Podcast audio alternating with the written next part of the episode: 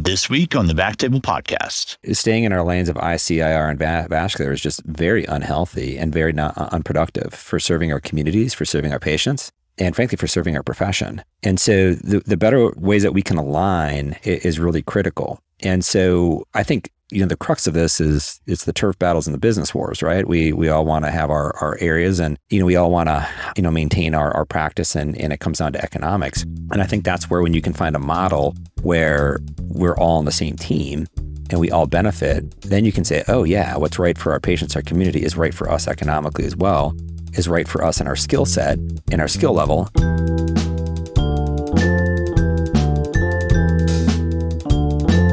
Hello, everyone, and welcome to the Backtable Podcast, your source for all things interventional and endovascular. You can find all previous episodes of our podcast on iTunes, Spotify, and on backtable.com.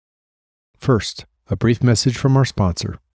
One of the biggest challenges clinicians face is not related to devices or techniques, it's the workflow. For conditions like aortic emergency, PE, and stroke, outcomes are impacted because it takes too long for treatment decisions to be made and for patients to receive therapy. Viz AI leverages artificial intelligence to coordinate care and improve workflow and is trusted in over 1,000 hospitals across the US and in Europe. The platform uses AI to detect disease, provide access to high fidelity imaging and patient information, and allows you to communicate securely through the HIPAA compliant communication tool conveniently on your phone, desktop, or within the radiology workstation. No more asking the ED to send you a grainy picture or making countless phone calls to activate your teams. Visit viz.ai to learn more. Boston Scientific can help you advance, connect, and equip your practice with NextLab. NextLab is a suite of solutions and partnerships tailored to meet the needs of your OBL or cardiovascular ASC. NextLab goes beyond Boston Scientific's medical devices to provide ways to reduce expenses and increase efficiencies in your business so you can focus on patient care. Whether you have an established lab or you're thinking about opening one, Boston Scientific can help. Visit bostonscientific.com forward slash next lab. And now back to the show. Today, we have a very special episode discussing the collaborative vascular surgery IR practice. We've previously discussed practice styles and structures on, on prior episodes, including you know the pros and cons of the traditional IR DR practice, the strictly OBL or OBO ASC practice, and we've even had uh, on, on prior episodes, episodes 20, uh, 129 and 205 with Jim Melton and Blake Parsons, talking about these combination vascular surgery and IR practices. While they're still rare out there, we I, do like to um, examine them and see you know why they're successful, how they've been successful, and to, and so today I'm I'm really lucky to be joined by uh, interventional radiologist Neil Khurana and vascular surgeon Chad Laurich about their partnership in practice, how they met, how it works, and their vision of a more collaborative approach to the endovascular specialties. Welcome, guys. Thanks, Aaron. Nice to be here. Yeah. thanks for having us Yeah. So before we get started, I just want to do a quick intro and we'll start with you, Chad, kind of where you're trained, how long you've been in practice, and where you're at today. Yeah, so I'm originally from Minneapolis uh, and went to medical school there. Ended up going to uh, University of Iowa for general surgery and vascular. I did the 5-2 program with the two-year vascular fellowship. I didn't know about vascular before I went to Iowa and uh, just fell in love with it there. And those guys were fantastic. Uh, still have tons of gratitude to my mentors uh, from Iowa. And so that's where I did most of my vascular training. Thought I'd stay in academics. I was an upper Midwest guy, uh, Big Ten guy. I thought I'd stay in academics and, and started kicking around that. And then through contacts with reps and some others, I got connected with uh, a practice in Sioux Falls, South Dakota, which uh, I thought I'd never live in the Dakotas, but uh, it's it turned out to be fantastic. The level of care they were they were doing was phenomenal, and, and ended up um, switching my plans and and um, going into practice there, and that led to us uh, coming out into our own practice here about uh, four years ago now this summer, and uh, that's how we kind of got to to our current practice. Great. Thanks for that. Neil, tell us about your your journey to where you are today. Sure. So I'm a Chicago guy and uh, trained there at Rush University. Um, learned on my PVD from Bulent Arslan and uh, Turba and practiced there for three years. And uh, I think we'll get into the story of how me and Chad met, but uh, joined Chad three years ago here in Dakota Dunes, South Dakota. So, um, Chad, how many people are in your practice? When you started it, uh, it sounds like Neil joined a little bit later, but when you started it, was it just you solo or were you, were you with another vascular surgeon? Yeah, it was just me solo. So um, I'm about an hour south uh, geographically from where I practiced for seven solid years and had a real large practice there. We knew of the need, and actually, I went nationwide and, and was thinking about stepping out of the hospital employed model to to uh, have my own practice with an outpatient center, and traveled the country. Uh, went around to a lot of different sites, did a lot of research on different markets, and turned out there's a phenomenal market, phenomenal need uh, just an hour south of us. So that's how I ended up coming down here. So I had a bit of a reputation and, and whatnot in the region, which helped. And then uh, just kind of did some research on the market, found some found some friends. With there was a phenomenal general surgery group in town that was super helpful, and um, ended up kind of dovetailing with them on clinic, and then opening our outpatient center, and really got connected with the hospitals in town, and that's how I got started. That lasted for um, not even a year, uh, just a few months, and I'm like, okay, we're going to need some some help here. So we can get into that story too, of how Neil and I came together and, and where our practice is at now. Now, the the market I think needs two interventional radiologists and two vascular surgeons. I think if we have four strong guys, that's going to really serve our market well, and that's that's really what it comes down to. We can talk about that a little bit more too, and kind of what motivates us and how we think about our practice. But it's really about the need. It's about our outcomes. It's about the the the community and uh, but but I think that's where our practice is at and, and where we're going to fly. So I don't know if I caught it. So is it just the two of you, or do you have another vascular surgery colleague in the group as well? So currently we've got Neil and one. Uh, or currently it's it's uh, uh, yeah. Neil and myself. We are actively looking for an interventional radiologist and actively looking for another vascular surgeon. So uh, we didn't talk about plugs no, or anything that's like great. that, but plug away. Yeah, yeah. as we get into it, I think we're at that point in our practice where we've kind of had the philosophy of of we're both a little, you know, we both love to work and engage in our work, but we really are looking for the right fit, the right guy who's going to fit uh, with their kind of their ethos as far as our ethos is put the patient first and do what's right for the patient in every situation. And then also professionally, you know, we've got a very much a gratitude, collaborative type of mentality.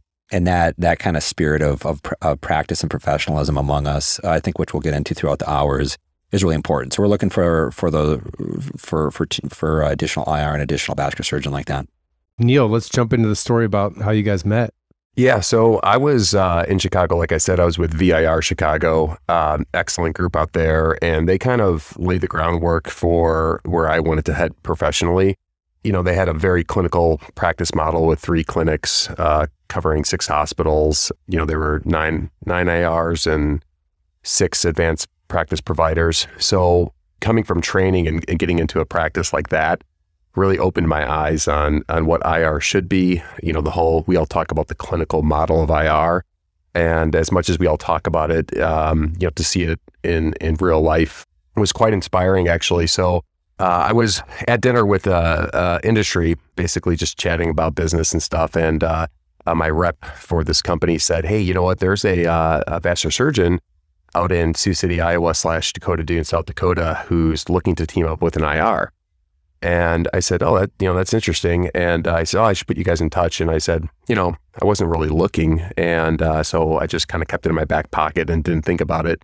And a couple weeks later, I, I said I'll do due, due diligence and uh, give Chad a phone call. Um, it's always interesting to hear what people are developing and just to learn for what people are looking for and where the market's headed. And uh, what I thought would be a 10 minute phone call ended up being like an hour and a half phone date. so uh, we like we, we broed it out for like a good hour and a half talking about you know pedal access and CLI, and uh, it was really just refreshing to talk to a vascular surgeon. Now, mind you, I'm only three years out of training, so I wasn't tainted yet uh, as far as the the sandbox, playing in the same sandbox and the whole turf wars. But it was just really refreshing just talking to somebody who um, immediately saw me as a colleague, saw me as a clinical equal, um, you know, spoke to me with with uh, respecting my field, basically beyond PVD. You know, just saying, I think Chad, you can mention about how you had a little IR exposure in your training as well, and probably set the stage for our collaboration. But uh, yeah, so after that phone call, it was basically I had to come see what he was doing out here. And um, what really piqued my interest as well is obviously the uh, office based lab and uh, how we developed that and really what it looked like. And I uh, came out here and it was pretty much a done deal after I saw the potential, um, the lack of IR in the area. There's probably not another IR who's doing, you know, oncology within 80 miles from here. I mean, Omaha and Sioux Falls are kind of where the next place to go is. And so, you know, you see this huge, massive community without proper IR. So I knew I would be busy. I knew I could be autonomous. I knew I would have support uh, from Chad. Um, he also has incredible, you know, business acumen as well. And so I know he wouldn't steer us wrong as far as, um, you know, financials and how to kind of be successful from that end. It was all in all just like a. Uh, I was like, this is a diamond in the rough. You know, nowadays private practice around the U.S. Is, you know, it's all getting eaten up by conglomerates and, and larger um, healthcare models. And so I thought, you know, my dad's a physician and he was private practice, and um, I said, this is what I want to do. Like, this was my calling. So Yeah. um, that that's about it. So, so Chad, from your viewpoint, what with this conversation with Neil, what what did you see as the opportunity here? I mean, this is very progressive, right? This is very kind of open minded of you to like to to think about bringing in a different specialist uh, as part of your group. So, tell us what your mindset was. Yeah, absolutely. So when I was at University of Iowa, um, there was a really unique uh, guy there, Mel Sharafuddin, who's still practicing and just a just an awesome human being. He uh, was a, actually the head of interventional radiology for a period of time as a young guy, as a young IR, really talented. He came back and did a full uh, general surgery vascular track, and he was a couple years ahead of me in training when I was a resident. So when I became a fellow, he was like a second year going to third year staff, and so it was awesome to have um, uh, IR, fully IR trained, fully vascular surgery trained staff. Now, mind you, they had uh, I had phenomenal other guys with John Sharp and and uh, Jamal Hoballah and Tim Kresowik and Rachel Nicholson, just phenomenal people who were um, really provided a, a, great breadth of vascular surgery. But there was this unique uh, perspective with interventional radiology when I was training uh, at those key years, and we would we were welcome in IR as vascular fellows, and and vice versa you know, the, there's a IR attending who was doing carotid stenting at the time. She would like just do special sessions with us and was really generous. So there was that nice collaboration that I experienced the benefit of as as a young pup, so to speak. And so that that that never left me. When I was in uh, Sioux City and Dakota Dunes, then and opening the practice, just a few months in, like I said, it was very clear that we, we I needed some help because the volume of work was going to be uh, really high. And there is a huge need for interventional radiology in our town. So when I came down and opened practice, honestly, I didn't have in my mind that I was going to like that wasn't part of the original game plan and format is is to have a, a combined group. But it became very clear about six months in, maybe not even that far, that there's a massive need in our town that there and the breadth of skill that a high level interventional radiologist would add to our town would complement and go far beyond what I'd be able to do or what another vascular surgeon would able to be able to do.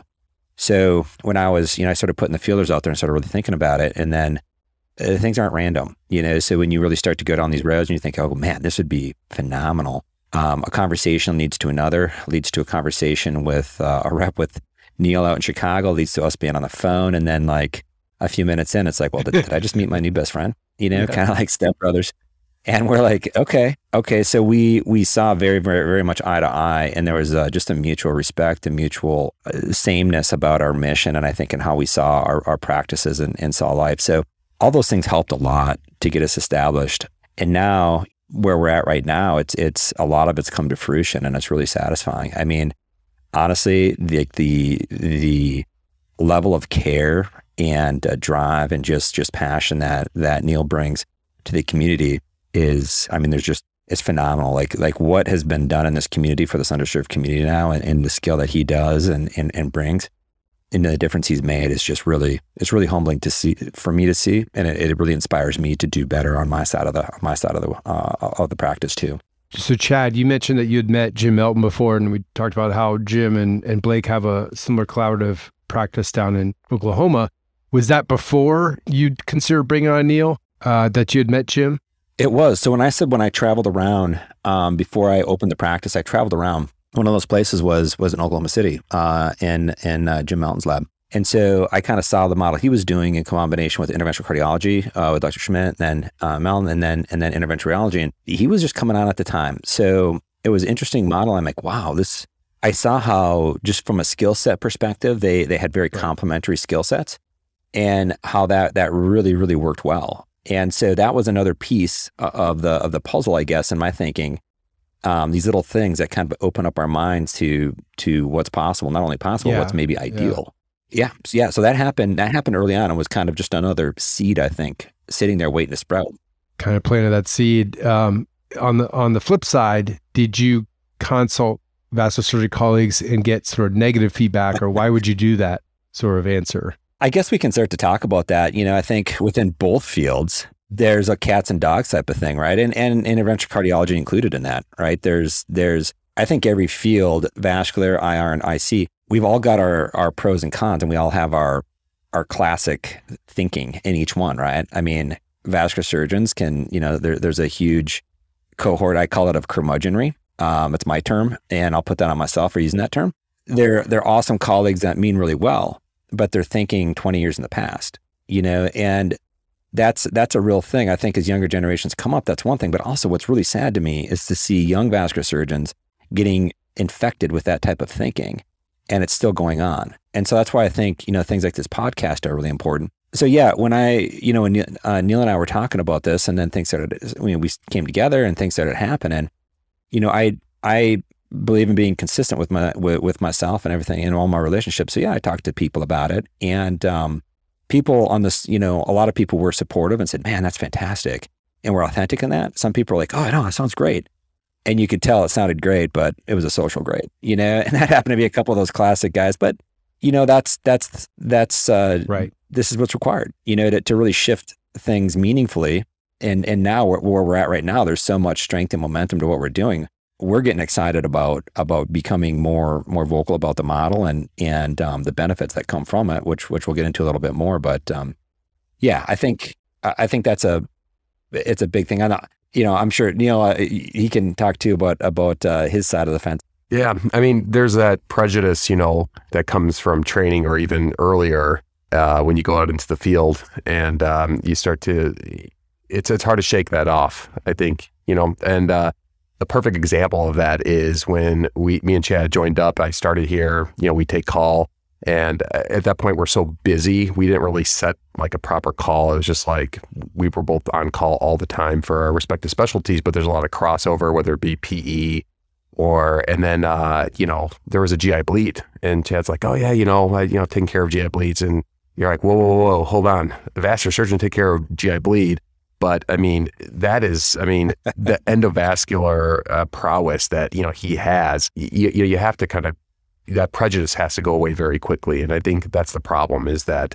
There's just not enough cross specialty exposure. And so you leave, uh, you start practice into thinking that you're the only one who can do this. You know, I are so special, and we are special. We're an incredible field. We we are pushing the limits with technology and and with everything else we're doing as far as oncology goes, and a lot of embolization stuff.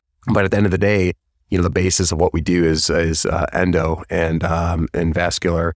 And uh, we have to understand that there's other people out there who are extremely talented, whether it be IC or vascular. And just another anecdote: I before I moved here, I had a really great case uh, in Chicago where there was a, a failed, you know, I think it was a popliteal artery occlusion, and uh, the patient went to, you know, a big university and they couldn't recan it. There was actually a piece of wire still in the pop, uh, in in the subintimal space that they broke off, and so the guy, I mean, was going to lose his leg otherwise. So, you know, I was um, talking to Chad a couple days before that case, and he had mentioned to me that he uses a stiff glide for a lot of his uh, recants and, and procedures. And, and where I trained in IR, it was like, unless you're doing the sharp recant venous or something, you're just not using the stiff glide in the arterial system. And so I'm in that case, and I, I tell my tech, you know, we tried every wire we had. I just, I was dedicated to getting through this occlusion. I said, give me a, give me an 035 stiff glide. And they're like, what are you talking about? Like, you haven't called for that wire in years. And, uh, and I got through the lesion and, and I, it was a successful case. And so, I mean, it really is one of those things where I, as soon as I got here, I said, I'm going to learn as much as I can from him as well. And uh, luckily, he's willing to teach as much as he can as well. And there's just all egos were aside.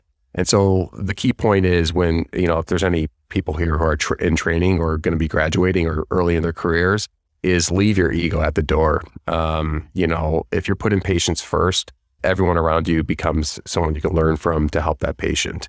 and uh, the whole like different specialty thing in turf war. Yeah, there's a lot of economics involved. There's a lot of regional battles involved, but there's also a lot of history to that too. I mean, you go to places where cardiology's been doing peripheral vascular disease for the last 20 years, and that's just how it is.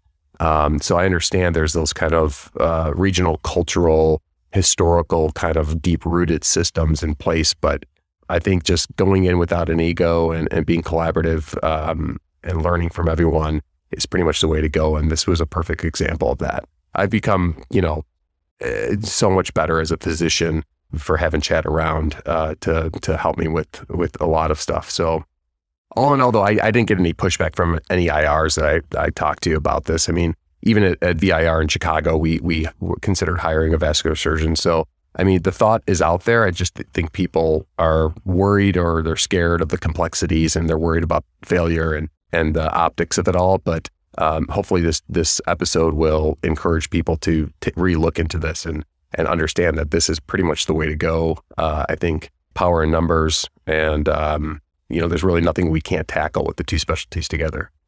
I love these multi-specialty conferences because, you know, for these very reasons you were just talking about, Neil, is just the collaborative approach to it, you know, whether it be AMP or ISET or, I mean, I don't do a lot of, I don't do any PAD anymore, but, you know, even OEIS, just, you know, being able to hang out with cardiologists and vascular surgeons and realize we have all this common ground is really nice. But I was talking to Jim about you know this whole like fear of of like something being stolen right? Um, when when a vascular surgeon and a and a I whether it be IR or cardiologist when they join up that somebody's going to teach somebody else some uh, a procedure let's say it's UFEs right? And that that vascular surgeon's going to run off and steal all those cases. It just to me it sounds crazy but it's like i hear people saying these things out there and so, have you guys ever heard or seen anything like this happen, or was this ever like a fear for either of you? Let's start with you, Chad.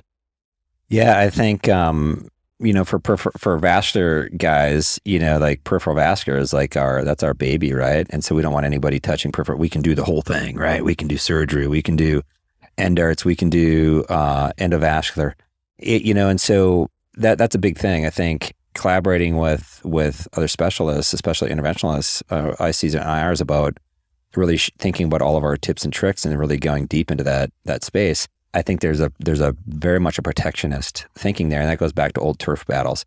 I think the real thing here that I would say is you know ego is the enemy in your life, but also particularly in, in professional practice. I think in our field, you know the the enemy isn't our other specialty colleagues; it's it's the disease process, and frankly, I think it's you know, it's it's a large health system, and and I call it the tyranny of hospital employment. We can talk about that a little bit too. But as physicians, I think we've surrendered a lot of our power, and we oftentimes divide against against ourselves. And so, staying in our lanes of ICIR and va- vascular is just very unhealthy and very not uh, unproductive for serving our communities, for serving our patients, and frankly, for serving our profession. And so, the the better ways that we can align is really critical. And so, I think you know the crux of this is it's the turf battles and the business wars, right? We we all want to have our our areas and just call it the grill in the in the corners. You know, we all want to um, you know maintain our our practice and and it comes down to economics. And I think that's where when you can find a model where we're all on the same team and we all benefit, then you can say, oh yeah, what's right for our patients, our community is right for us economically as well, is right for us in our skill set, and our skill level, and that's what we have in our practice. So when it comes back to teaching other types of procedures, like I want Neil to be a stinking vascular ninja that outshines me. And he wants me to be competent in some of those advanced um, embo skills and whatnot, you know, for that situation to, to understand it when a patient calls in after hours, you know, and I happen to get the phone call or when I'm in a situation when I need to, you know, perform when he's, when he, when he's out of town.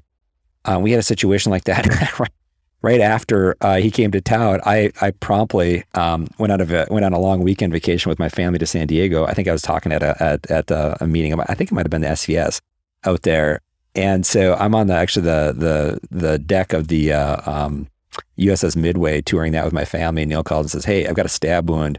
A gal from a meat processing plant put a knife right through her SFA."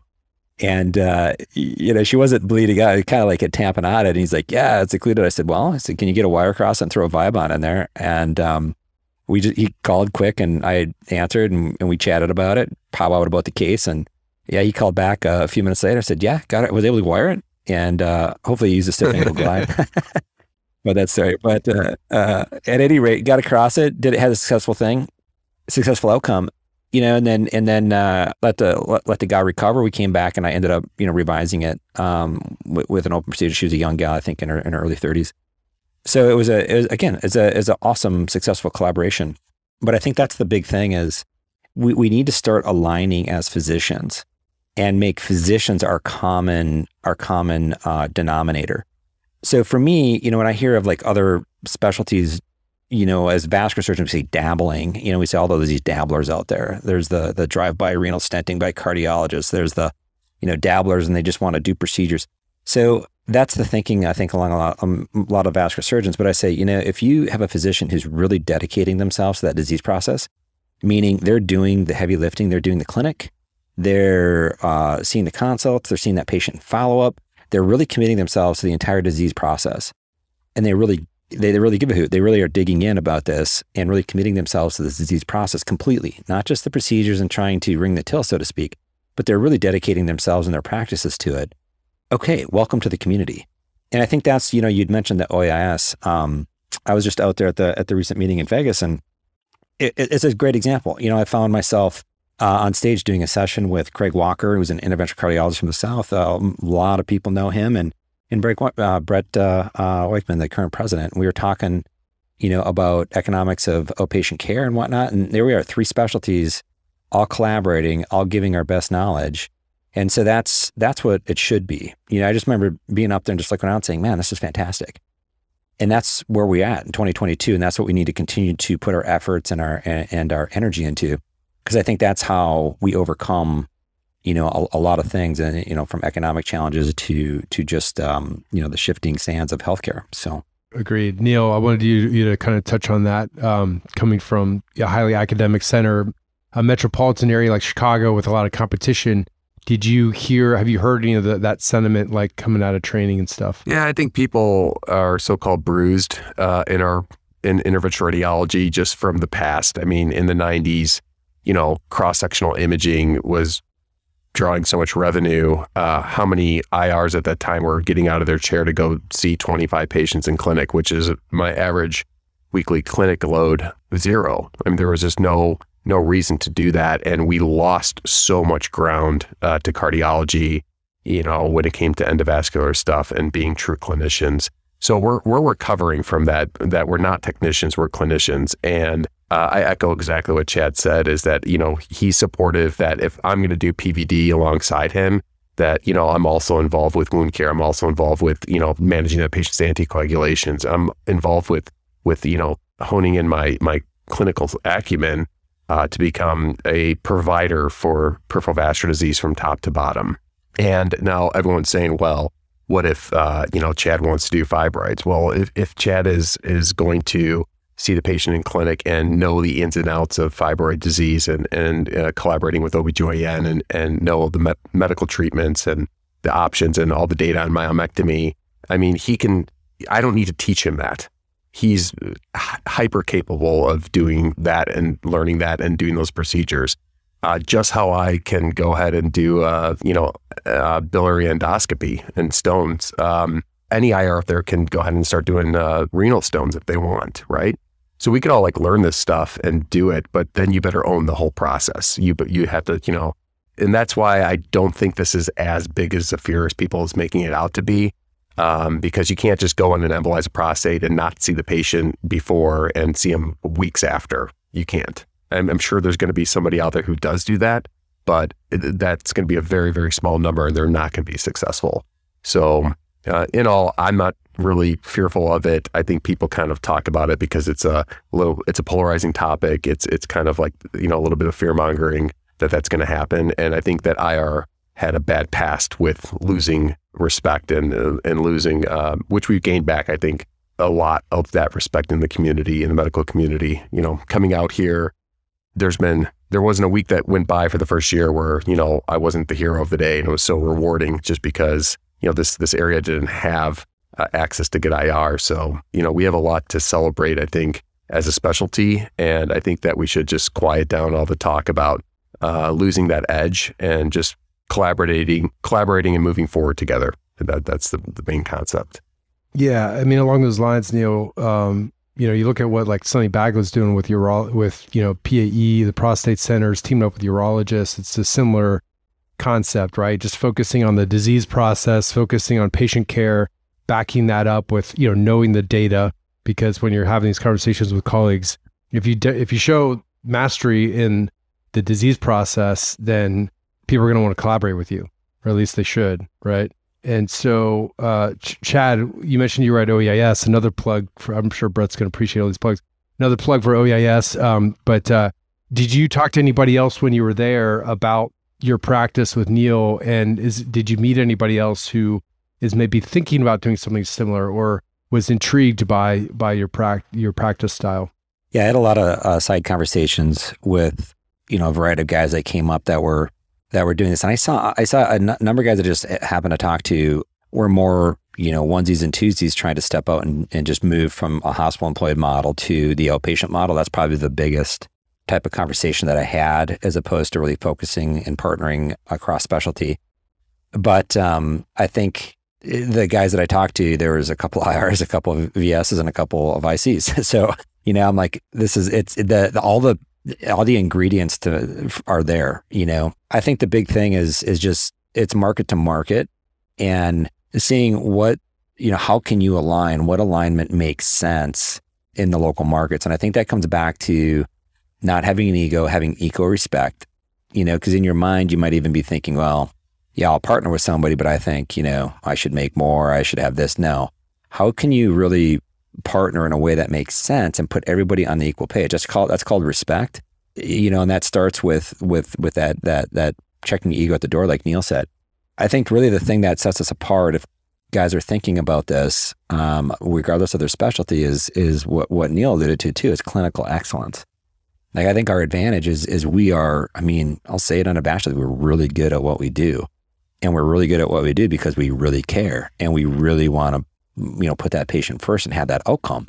And when we're driven for that, and we're driven for, you know, we don't nothing dropping off the table when it comes to our patients and our care. So yeah, I mean, if if if I'm going to do uterine fibroid treatments, well, I better know it inside and out. And if I'm not where I need to be clinically or something, well, I better get there. You know, and same thing. It's it's it's just that that drive for excellence um, for for the right reasons. You know, it's not so we can uh, be successful economically or or dominate, you know, our region, you know, or any of these types of things. It's it's so that we can really truly elevate care and really be good at what we do uh, for the benefit of the patient. I think if that's your northern star, I think you can you can come together and, and you can check your ego enough, regardless of your market and what's going on. You can just stop and you and you can say, well, that wouldn't work in my market. Have a combined practice because of this reason or that reason or this entrenched group or these guys have always quote unquote done this type of uh, of care. Pump the brakes and just say, how can this work? If I were to sit there and imagine a situation that would excite me and would probably excite you know the other side or you how what would that look like and just and just get your mind working in that way for a while because I, I, bet there's going to be a way where physicians can come together to benefit pay care in, in, the community and when you start thinking along those lines i think that's when solutions start to come as far as how you can align motivations align on the business front and really start to experience the type of synergies that that neil and i have yeah i wonder one of the other sort of, I guess, hindrances or the resistance to, you know, people a going out on their own, leaving their DR group is hospital privileges, right? Did you guys have any challenges with that? With uh, Chad, with like trying to get Neil? I mean, was there a local radiology group that was like, no, we're not going to let you get in? Uh, did you guys have any issues with that? That's one thing that I was able to broker before Neil came. Is we have we have two hospitals two medium sized hospitals in town and with different that are connected to different systems. And so immediately we kind of became the group at one and, and got privileges at the other because there was no dominant large reading group. In fact, there was a, a the reading contract was changing at one. And that's where I kind of stepped in and was able to broker uh, a deal, so to speak, where I knew a reading group that would that would be collaborative and wouldn't try and block out IR privileges. Um, so that's where I kind of stepped up and used my um, position, if you will, to kind of to kind of broker that. But yeah, that could be a problem. We see that in other markets like Omaha. There's there's you know large uh, reading groups that that pretty much block anybody from getting privileges, and that can be a problem in certain markets. Which that's that's a that's an interesting thing. You know, the history of of diagnostic radiology groups combined with IR groups, and that's something I, I didn't have a ton of awareness before before talking with Neil about it. You know, and, and seeing kind of what the history on that is and how that can be a big big block to IRs. I think uh, practicing more fully. Yeah, I mean, we we're lucky that we didn't have that issue, but I mean, I read SIR Connect every morning, um, so you know you see that just over and over and over again, and uh, DR and IR have to split. You know, it just it's it's a different specialty. We all know that at this point, but the more IRs out there who do team up with VS, I mean, the privileges will slowly change over time. I think hospitals will realize, you know, um, I cover vascular call, for example. So, I mean, what does that have to do with with IR as a whole. And so the hospital has to start seeing this um, from that perspective. And I'm sure there's some legality to it too. Eventually, that we are a different specialty, so we can't be held to the same kind of chains of DR that we have been for so many years. Um, so hopefully that changes soon. Yeah, I mean, I like honestly seeing what you guys are doing and what you know Jim and, and Blake and a few others. Like I mentioned, Krishna Mannava, who's in Columbus, who I know is looking at hiring an IR. Um, Franklin Yao down here in Dallas, also looking at these options because uh, you know he he runs an OBL and he's he's out there on his own and he really sees the complementary opportunities. And um, so I do think that this is the future of endovascular specialties. Just because uh, these partner these IR DR groups just get bigger, right? And it's it's predominantly it's like ninety percent DRs in the group, and so you have very little say as an IR. Uh, and they and so we just end up being unhappy and bouncing around jobs. And some end up in academics, so they can do 100% IR. some end up in less than ideal OBL settings, you know, that are less than uh, that. Uh, so just so they can be 100% IR. But really, having your own practice, that auto- the autonomy that comes with it, the potential for learning, which you guys have already talked about, is huge as well uh, in in private practice. And so I just feel like this is the future of endovascular. Um, but you know, kind of before we as we start wrapping up, anything you guys have to add to that in terms of the outlook on on more collaborative practice? Neil, I'll start with you. Sure. So one thing to put out there, I mean, there's no doubt that the stars were perfectly aligned for our situation. And I think that every different market and group and part of the country is going to have uh, different challenges with accomplishing what we have. Uh, but a few of those things that um, that worked for us is number one, for anyone out there who's also listening and thinking about this as well, just don't become a cog in the a cog on the wheel. Uh, become the wheel. Our value as interventional radiologists uh, have to go far beyond you know being available for a Thor or a para.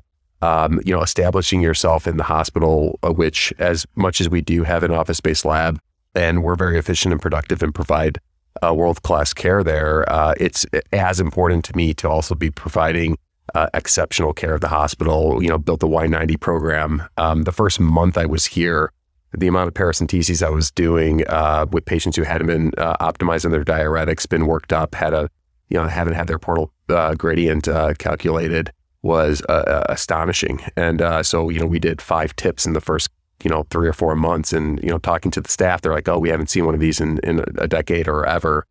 So, um, you know, the support I had from Chad to make sure that intervention, interventional radiology was um, being properly deployed in the hospital, uh, starting a Y90 program, going to tumor board, all that was there. It was, it was, a, it was, the support was there uh, to do that. So, um, basically, though, our stars were aligned in the sense that we had a need and I had a supportive partner. And uh, I think the specialties aside, that's that's really really important. Moving forward, our practice name is Vascular and Interventional Specialist of Siouxland. And I think that term embodies uh, what it should be moving forward in the future is, is minimally invasive procedures with better outcomes, lower cost, uh, technology driven, and um, that's it. It doesn't matter what your specialty is. If you're providing those things and you're doing it perfectly or you're doing it as best as you can and you're you're putting your blood, sweat, and tears into it, uh, you're going to have good outcomes. You're going to have great patient results. You're going to be um, changing uh, communities and populations. Um, I think uh, it's worth noting that our amputation rate in the Siouxland community, which is you know 180,000 pe- people with a 80 mile radius, is near um, zero. I think Chad, you can attest to that. And yeah, it's we we've made a huge impact in our community. I think, which has been really satisfying. You know, I think you know the the future. There's a huge opportunity. I think for physicians to move from an empl- hospital employed model back to um, a private practice model where we have the decision making in our hands as far as patient care and as far as uh, um, how our lives look. I think that dovetails very, very nicely with having a combined vascular interventional radiology and or interventional cardiology practice. And I think there's a huge opportunity in secondary markets. You know, we talk about the big cities and things can be really entrenched with tons of history there. I'll tell you, a lot of people, even more so post COVID, are living in what we call secondary markets. You know, it's markets, say, of a main town of anywhere from 25 to 100,000, maybe 150,000 people. And there's a huge need out there. And we look at these human lives that are out here, and, and oftentimes the demographics in those areas overall really support a need for our specialties. And so, you know, I have a vision of, uh, and we've talked about this a lot internally and, and are making good progress about, you know, pairing specialists of any specialty, IC, IR, or vascular, you know, having them come in and maybe do a, a master's course with us for a short period of time, you know, one to three months, really get down what we do and see it and scrub with us even. And then being able to launch them in a secondary market, you know, and, and being able to pair a, a proper specialist with a proper market, but then also that market, just like our market, has benefited tremendously by bringing in, you know, world class IR talent with Dr. Khurana and and and you know having my uh, curmudgeonly hands working away, but putting us, you know, using this model and and you know maybe a certain town may have a huge need for IC and vascular, or hey, huge need for IR and IC, and we can in we can kind of make those matches, you know, maybe onesies, maybe twosies, maybe threesies in these communities, and I think if we really want to shift things, you know, nationally in a meaningful fashion, I think that's a great way to do it. So we're we're looking at, at doing something like that and using our practice as you know a base to do that with. Um, you know, call it a master's course in outpatient care, but with that collaborative ethos, I think that's a huge way to serve our serve our our country, serve our patients. You know, uh, in that. So that's exciting to me because I think that's a very practical way to do that. And you know, our our practice is, is vascular interventional specialists, and I think that's really it's it's what we are and it's what we represent. It's how we practice, and we're going to be launching our new site vascularcare.com here um, in August, where, where it's going to be a we want it to be a huge uh, combined uh, site that has you know all things vascular, all things IR on it uh, as a resource for our patients and for us. But it's um, you know we're excited about taking more steps into this into this uh, combined practice, collaborative practice model, and then finding a, a practical way to really encourage that and, and, and multiply that. Chad, that's a great idea. I love that sort of micro training, one to three months. You know, will would those people take call with you guys? Would that be like almost like a mini? It's like a master's course, like kind of mini fellowship, right? Right. I mean, you don't you almost want, don't want to use right. the word fellowship because we're you know we'd be looking for guys that would been out for you know a couple years probably to whenever. Mm, so they're they're going to be much more probably experienced guys. You know, so uh, I call it more of a master's course, but you're right. Yeah, bring them in and, and hey guys, come and see what you know what we do, and and it's a short period of time. I mean, you could probably even offer a, a stipend if guys needed that, and and really grease the skids to get them here and really get them connected, really get their hands. Uh, I was gonna say dirty, but it's more like bloody in our field. I'll tell you what, because there's a lot of people, and, and you're right, Chad. I think the pendulum swinging uh, back. You know, it went to employee because people were just you know wanted to just get a job and then now people want that autonomy back.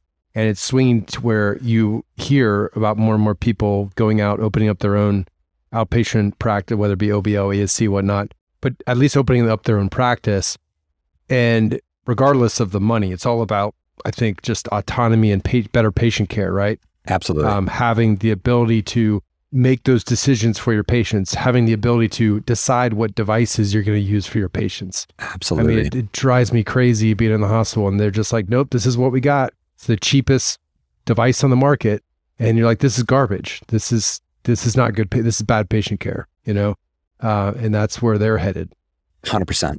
It's crazy. Like we go to the hospital and to, jump in on that. I mean, we you know we even have a lot of people that say well we can use what we use but there's so many times that if, if you want the the the most current technology the in any product i mean from superior stents to a certain atherectomy device to drug coated balloons we use those all in our outpatient center you know and we we we use what we know works and we practice i said we practice to our professional conscience And it's no, there's no other place where all things align. If you want amazing patient outcomes, uh, and improved patient experience, patient reviews, and their experience off the chart.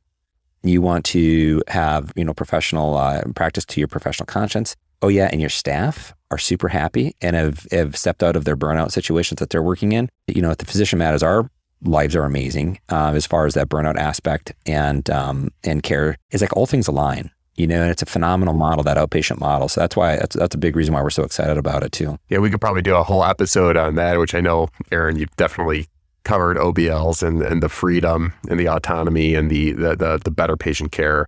Uh, we could talk about that for hours, but uh, it's I'll, I'll, when I first came here, that was the biggest thing for me was, oh my gosh, you guys have a penumbra sitting in the corner. Uh, well, yeah, if you're doing angiograms all day, you better have one in case something goes wrong, and there should Right. be no fear of opening that up or an outback or whatever you need to get the case done and make sure it's successful. Uh, it was a, really a, a, a relief to be in that situation. So Well, there's there's so many micro topics within the OBL topic, right? I mean, the staffing, the basically every eh, there's so many decisions that you have to make as a business owner. I mean, just the whole business aspect of it is a is a zillion micro topics, you know. So we will be covering this, Yeah. you know, for as long as Backtable exists, pro- most likely. Chad, I didn't mean to cut you off there. No, I think that I think you hit the nail on the head. That's why you know, like a master's course makes the most sense. Like you have to have the proper clinical decision making algorithms, like we've talked about here. You know, that clinic side. You have to have the proper procedural decision making algorithms. How do you get cases done effectively, efficiently, really well? Not just crossing lesions, but crossing it well and crossing it time efficiently, and then really debulking that plaque. You know, just the, the, the procedural decision making algorithms are great. You know, when did when to deploy to pedal access, et cetera, et cetera. But then you also have to have the technical skill to back that up, right? you can't fake any one of these pieces and you got to have the complete package. But then also, you need the clinic operations ability and, and, and understanding. You need the procedure center operations and management understanding. You need revenue cycle understanding. How, how does the revenue cycle work specific to our outpatient model? And then I, I feel you need mindset as well. Like, what are the weeds that a lot of guys have in their minds that are going to, you know, cut their success off at the knees? Let's talk about those things. So I'd envision having, you know, um, uh, what we're putting together is even a didactic courses on each four of those topics that can go that go along with our, our our clinical, you know, scrubbing in and doing the clinical work too. I mean, it's really exciting. I think to to really give guys like what's the secret sauce on on, the- on the business, Yeah. so to speak. Well, and, and a lot of guys who are, you know, thinking about doing this, they're plan they're in the planning stage. They have time on their hands to go do a math like one to three months, right? They whether they're breaking ground, their OBLs being built, they might do some locums on the side to keep their skills up. But this actually sounds better because then you could just it's peace of mind. I'm just going to go learn it from you guys, you know, whether it be the where, wherever my weak points are, right? Whether it be PAD, you know, Y90, whatever. I can focus PAE. I can zero in on that when I'm with you guys for those three months and really get those reps in, right? So I- Absolutely. I, love that idea. Yeah, come get come get 15 angios a week. You know, 15 and real real stinking complete SFA occlusions. You know, uh, iliac occlusions with SFA. Get you know uh, 10 pedal accesses in a week. You know, and let, let's let's do this. Let's let's get let's get you there. let's get you there fast. You know. And get familiar with those complications and how to deal with them. And hmm I mean, I because I was in the OBL setting briefly, and and uh, the people I had teamed up with were oblivious to all of that stuff, and that's that's why we failed. I mean, part, partly my you know ignorance, but but theirs as well on the business side, and um, you know to to have a resource like that would be amazing. Where I would just be like, I'm gonna go do this for three months, guys, so that I know everything I know, so that we have a better chance of success. Because you guys know there's a lot there's a lot that goes into uh, not just elbow grease, but just the knowledge that goes into being successful. But guys, we're at the hour. Anything else before any final words before we finish up? Neil, Chad? just a big thanks to you, Aaron. I mean, just to focus on these topics that are somewhat, you know, non-clinical, but they're absolutely crucial to um, patient care and for our our suc- success as a specialty. I know you guys aren't an interventional radiology um, show, but uh, you know, I know you do put in a lot of effort to keep these going. So thanks a lot. And uh, again, just I'm going to say it out here. Thanks to Chad, and this has been an amazing opportunity for the last couple years, and I think we're going to be uh, here for a long, long time, making uh, big things happen. Yeah, I'd, I'd echo what Neil says too. Just thanks for having us, Aaron. Really appreciate it. You know, we we we Neil and I tend to be doers, and we've been in our foxholes, as I say. So it's it's good to almost feel a responsibility to to get out there and start giving back uh, uh, again and, and do that in a greater fashion. I mean, you've been doing it with with your show and your content and, and bringing light on a lot of these issues and bringing guys together. So uh, really grateful uh, to having us on. Again, super grateful for Neil and for for what we're able to do here in our local and our, re, uh, our local region. So uh, just really appreciate it. Yeah, and Neil, it's funny because you mentioned the the name of the practice was vascular and interventional specialist, and we we because we started out as a IR show and we're still heavily weighted towards IR, but I'm trying to get more vascular surgeons and cardiologists on, and because of that, we changed our name from back table to it was now it's back table vascular and interventional or the VI show. And because I want wanted, you know, I wanted it to be more of a collaborative, covering all things vascular, all things interventional, and you know, learn from each other. And so uh, I, I, think that that's uh, it just kind of mirrored what what what we had in mind when we changed kind of changed our branding a little bit. So appreciate you guys, and hopefully we can. This isn't the last time we have you on. Hopefully we'll be uh, talking about this these micro train these uh core, these uh, master classes uh, next time. Definitely. Awesome. Thanks, Aaron. All right. Thanks, guys. Thank you so much for listening. If you haven't already, make sure to subscribe, rate the podcast five stars, and share with a friend. If you have any questions or comments, direct message us at at underscore backtable on Instagram, Twitter, or LinkedIn. Backtable is produced and hosted by myself, Aaron Fritts, and co-hosts Chris Beck, Sabeen Dhand, Michael Barraza, and Ali Baheti. Our audio team lead is Kieran Gannon with support from Caleb Hodson, Josh McWhirter, and Ness Smith Savadoff. Design and digital marketing led by Brian Schmitz. Article and transcript support by Taylor Robinson. And Delaney Aguilar. Social media and PR by Ann Dang. Intro and extra music is Ripperoo by Skeptic Moon. Find us on Spotify or at local live music venues in New Orleans, Louisiana. Thanks again for listening and see you next week.